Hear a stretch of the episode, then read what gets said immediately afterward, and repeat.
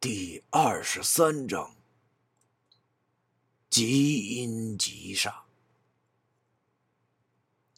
快十二点了，我才送董珊珊回去。再晚，寝室关门，他该进不去了。在楼下，我松开他的手，跟他说：“你先上去吧。”他点了点头，问我：“你下星期还来吗？”我心想。下星期，如果能过了今晚上再说吧，我一定会保护你的。但是我真的不知道该怎么跟他说。想了一会儿，我苦笑道：“ 来，怎么不来？我下星期接着来蹭饭。”他听完后显然很高兴，小脸儿也不知道是天冻的还是因为什么，又通红通红。上楼了，可是走了一段后又回来了。他把脖子上的围巾摘了下来，套在我的脖子上，对我说了句：“天冷了，一会儿打车回去，路上小心。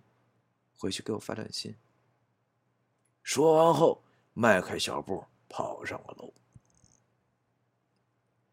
我呆呆的站在那里。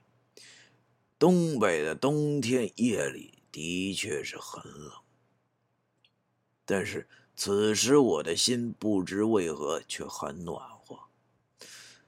闻着脖子上的围巾还残留着董珊珊的体香，我更加坚定了我的决心：我一定会保护你的。我转身向那栋旧楼方向走去。由于昨天才出现过事故，今天旧楼现在没有工人开工。我摸出了羽绒服里的那七张符，把它们按类放在三个兜里，然后又从兜里拿出了那天用酒泡过的两片柳树叶和一卷年画用的双面胶，用双面胶把一片柳树叶贴在了我的额头之上。然后用另一片柳树叶擦了擦眼睛。要说没水分的干树叶真是很郁闷，一擦就碎了，还把眼睛给迷了。一切弄妥当了以后，我尽量装成十分牛逼的来到了旧楼下，抬眼望去，那黄衣娘们果然还在七楼的窗户里，可能是看见我了，正在那直挺挺的瞪着我。妈的！我不怕你。我点了一颗烟壮胆儿。此时的我能清晰的听见自己的心跳声，扑通，扑通。我右手里紧攥着一张丁乙聚氰护体符，深吸了一口烟后，从一楼的破窗户钻到了楼里。我操！真他妈黑！他妈跟真人版寂静岭似的，可是范围太小了。这里我要问你们各位看官一句：你们最怕什么？当然，如果你们说最怕老婆的，可以除外啊。这里告诉大家，我最怕黑暗。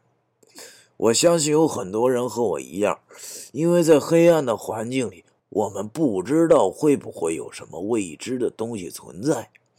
最可怕的，其实就是我们自身的心理，因为很多人都会自己吓自己，当然我也不例外，很喜欢自己吓自己。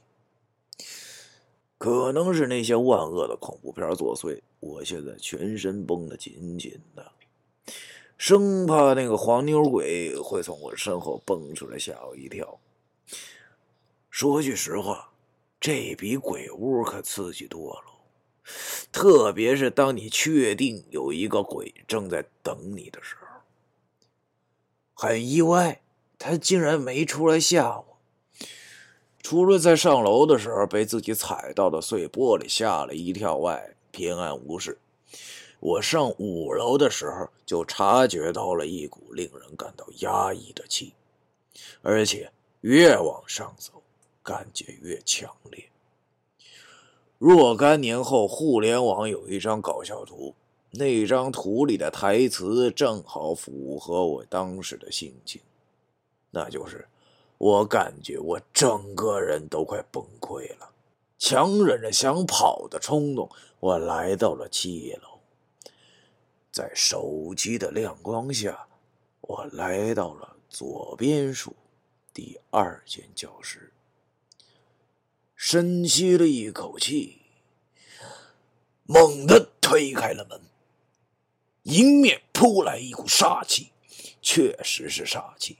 还好我早有准备，迅速的抬手大喊一声“急血如玉令”，手上的丁乙巨青护体符发出了一道淡绿色的光芒，将直奔我面门而来的煞气一分两半，从我身边掠过。我操，好危险！我的身上马上起了一层鸡皮疙瘩。看见那小娘们儿。我悲剧的发现，她其实并没有手。刚才那股煞气只是从她身上散发出来的，而他一直没有回头，居然还在窗户边向外望着，完全没把哥们我当盘菜的样子。虽说我并不在意他无视我，但是要知道，老狗也有几颗牙。哥们儿，我今天找你谈判来了，你怎么着也得他妈象征性的回一下头啊！妈的，我心里想着你无视哥们儿，哥们儿也就不客气了啊，直接给你玩点花活，快速的从兜里掏出一张甲午玉清破煞符，拿在手里。嘿嘿，九叔告诉过我，不管是再凶再恶的鬼，只要把这张符往他们鬼门。就是额头上这么一贴，一定都会被六甲阳神的威力打得魂飞魄散。我刚把符咒拿出来的时候，他开口了，但是还是没有转过身来。我清晰的听见他说：“你能看见我什么？”挺好听的声音。但是却让我原本还没有退下去的鸡皮疙瘩又起了一层。他说话，证明他还有意志存在，也就是我还有更大的机会消灭他。我该怎么办？答案 A：回答他，和他聊聊，劝他早日投胎。答案 B：假装看不见他，然后装成路人甲，从窗户边看风景时，趁他不注意，一举将其击灭。答案 C，老子他妈不干了，还是快跑才是王道。我的脑子里飞速的闪过了这三个答案，但是第三项很快就被我否决了。怎么已经到了此时还能想着逃跑呢？而第二项随后也被我否决了。傻子才相信这么晚了会有人跑到这么恐怖的旧楼上看风景。我还是回答他吧。妈的，好好和他谈谈，看看这事儿还有没有和平一点的解决方式啊！毕竟要是真动起手来，我也没什么获胜的希望。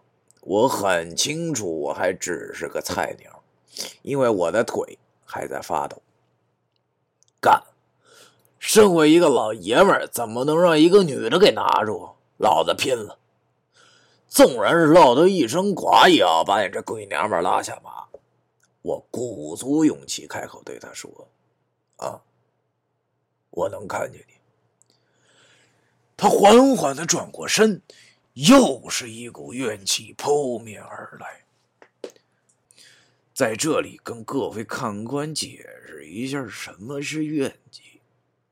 你是不是经历过那种晚上睡觉时忽然一下感到很冷的那种感觉？那种让人站立不安的感觉？我相信。各位都曾经有过这种经历，而我那时的感觉要比那种程度还要来的强烈许多。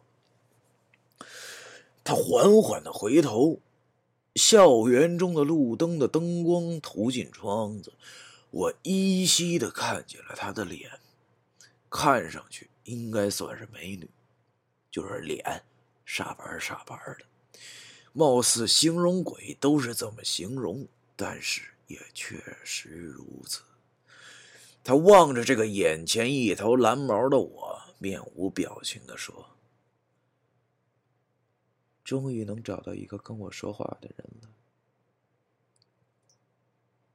鬼原来说话都不张嘴呀！我天，终于算是见识到了。可这话我听起来怎么这么别扭？他不会是想找替身吧？我想，好歹这也算是沟通上了，那就先和他侃会儿吧。我谨慎的跟他讲。可是这边不是每个人都能像我一样和你说话的，你是不是有什么未了的心愿啊？这里解释一下，我说出这话不是没有原因的。因为早在一本古书上就提过类似这种鬼魂的形成，讲的是古代有一大地主，是当地的地方一霸，专门欺压穷人。又一次，这位地主犯了案是杀头之罪，但是那是何等黑暗的年代啊！这个地主就使了大把的银子，打点了当地的县官，找了自家的一个长工等替罪羊。那长工受到莫大的冤屈，平白无故的就要问斩。问斩当天，地主去官审，刑场上，那长工对着地主大喊：“我死后一定会变成恶鬼，咬断你的脖子。”地主的家人都很害怕，而那个地主却十分镇定。他对那跪在地上马上要砍头的长工说：“如果你被砍头后，你的头能飞起来咬住你旁边的旗杆我就相信你。”长工恶狠狠的望着地主。时辰已到，刽子手手起刀落，令人恐怖的事情出现。那个长工的头果然被砍断后飞了起来，死死的咬住了身旁的旗杆，而脸上浮现出了诡异的笑容。地主的家人都很害怕呀，想不到长工的头真的能咬在旗杆上。他们担心那个长工下一步会找地主报仇，可是地主却大笑道：“放心吧，他已经安心的走了，因为他死的时候根本没有想找我报仇，而是怎样头才能飞起来咬住旗杆。现在咬住了，他的心愿也就达成了。”说罢，转身回家了，然后从那以后一直平安无事。不得不说，书中这个地主确实很有智慧，他抓住了所谓的死前最后心愿这一点。长工死的时候，脑子里想的只有咬住旗杆，根本没有想报仇。我就是想到了这一点，所以才问这个鬼娘们还有什么心愿未了。如果我能帮他完成的话，那他自然也就会踏上阴世的火车了。这女鬼望着我。看得我全身上下直发毛，他继续不动嘴唇的对我说：“你先告诉我，你为什么能看到我吧？”妈的，他还挺谨慎。于是我就跟他说：“我我我其实是一个阴阳先生，所以我能看见你。”其实我也不知道该怎么回答他。他听完我的职业后，稍微有一些惊讶，因为他眼前这个乳臭未干的蓝毛的形象，根本跟这个民间的神秘职业一点他妈也联系不上。他又问我：“阴阳先生，你叫什么名字？”看来这姑娘生前一定是不善于与人沟通的。因为从他嘴里说出来的这两句话，完全是那种没话找话型，完全不在重点，让我感觉好像在 QQ 上遇到一个十四五岁的小姑娘一样。因为他们上来头两句一定会问你是干什么的，你叫什么，让你有一种被人查了户口一样的感觉。不过我现在心里确实不那么害怕了，我开始发觉也就这么回事，不怎么吓人。要知道，哥们儿，我可是上大学以后在网吧待的次数比上学要多。对付这种女人，我最有心得了。但是我留了个心眼儿，因为以前听老人说过，如果你遇到鬼后，鬼问你的名字，千万别告诉他。如果你告诉了他，就有被勾魂的可能。